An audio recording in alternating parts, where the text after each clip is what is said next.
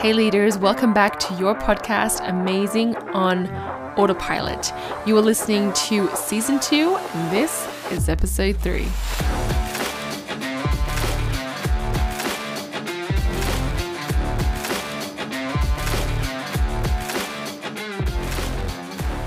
So, a few of you have been asking me what I've been up to to immerse myself in the coaching world.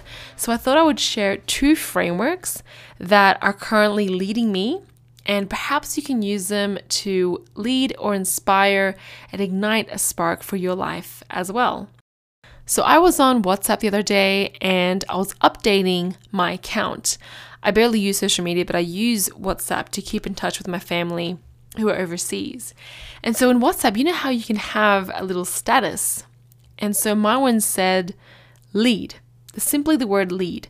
And I have a yellow love heart and little emoticon of the Tyrannosaurus Rex.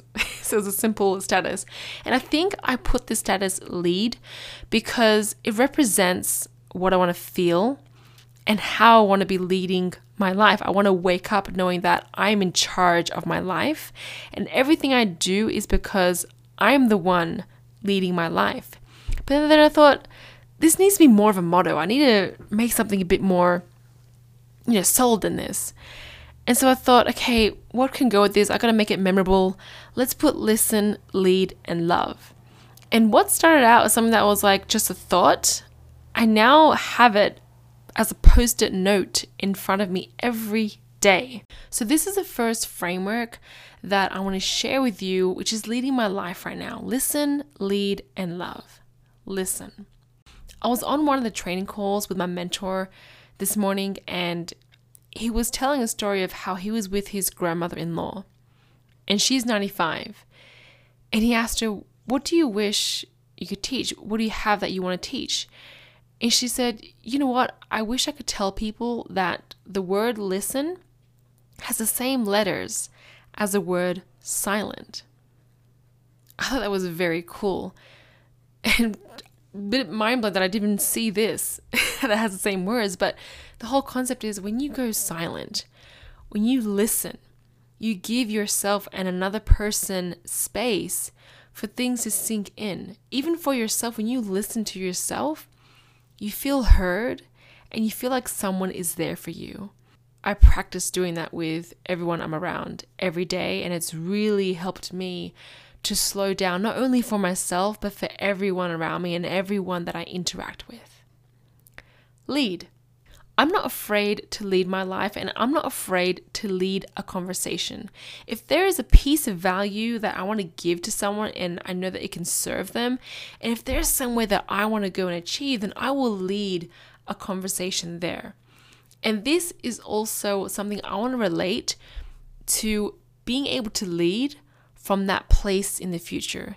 If you listen to my previous podcast, I mentioned about you putting yourself in that place where you are three years from now? What is going on that's so amazing that you tell me about your life? You lead your present life from there. And finally, love.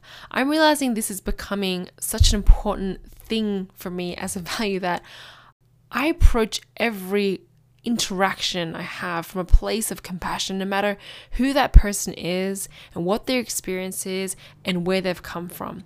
I want to understand before I judge or before I react. I don't remember the last time I had a conflict or an argument with someone, recently anyway, because I know that the way someone speaks or what they say, how they act, and what they do is a result of something. So I have to have the compassion to first put myself in someone else's shoes. What pressure are they under? What conversations did they have? Two or three conversations before they had a conversation with me? What might have happened in their life to provoke something that they said or the way they're reacting right now with me? Coming from a place of love and compassion has made my life so much easier. So much easier. Listen, lead, and love. The second framework I want to share with you is something that's more on the coaching and business side that is leading me right now. And I take this and I attribute this to my mentor right now connect, create, and serve. This is what I believe is my zone of genius, and I've condensed it into three areas that if I perform and do something in each of those three areas every day, then I've had a successful day. So, connect.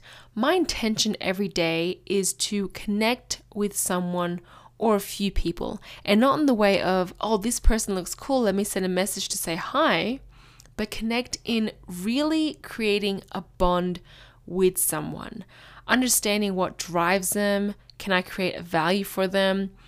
What passion do we share? What interests can we talk about together? That for me is a connection. And when I make a connection every day, I feel like I'm expanding my network one person at a time. Create. Every day I've got to create something. Did I create a podcast today? Did I write an article today? Did I work on my blog today? Did I create something, whether it's an ad or a picture or a presentation? I need to be doing something that helps to release my creative spirit.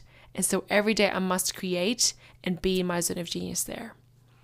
And finally, serve. Did I help someone move forward in their life today, in whatever capacity that may be? It could be me sending a voice message, it could be me sending an email, or even having a short conversation with someone. What's interesting about this one is that it's not based on feedback or recognition. For me, serving is yes, it's nice to get the feedback, but I also know that I can contribute value anonymously. You know you are serving when what you are doing aligns 100% with your values. Connect, create, and serve. So, those are the two frameworks that are leading me right now listen, lead, and love. Connect, create, and serve. Hopefully, by me sharing with you my two frameworks, you can feel inspired to create your own framework. Maybe you actually already have one that you didn't even recognize, and you can kind of shift a little bit. But have a framework that helps to lead you and guide you toward that amazing life that you want to live. I appreciate you so much. Have an amazing week, and I'll talk to you on the next episode.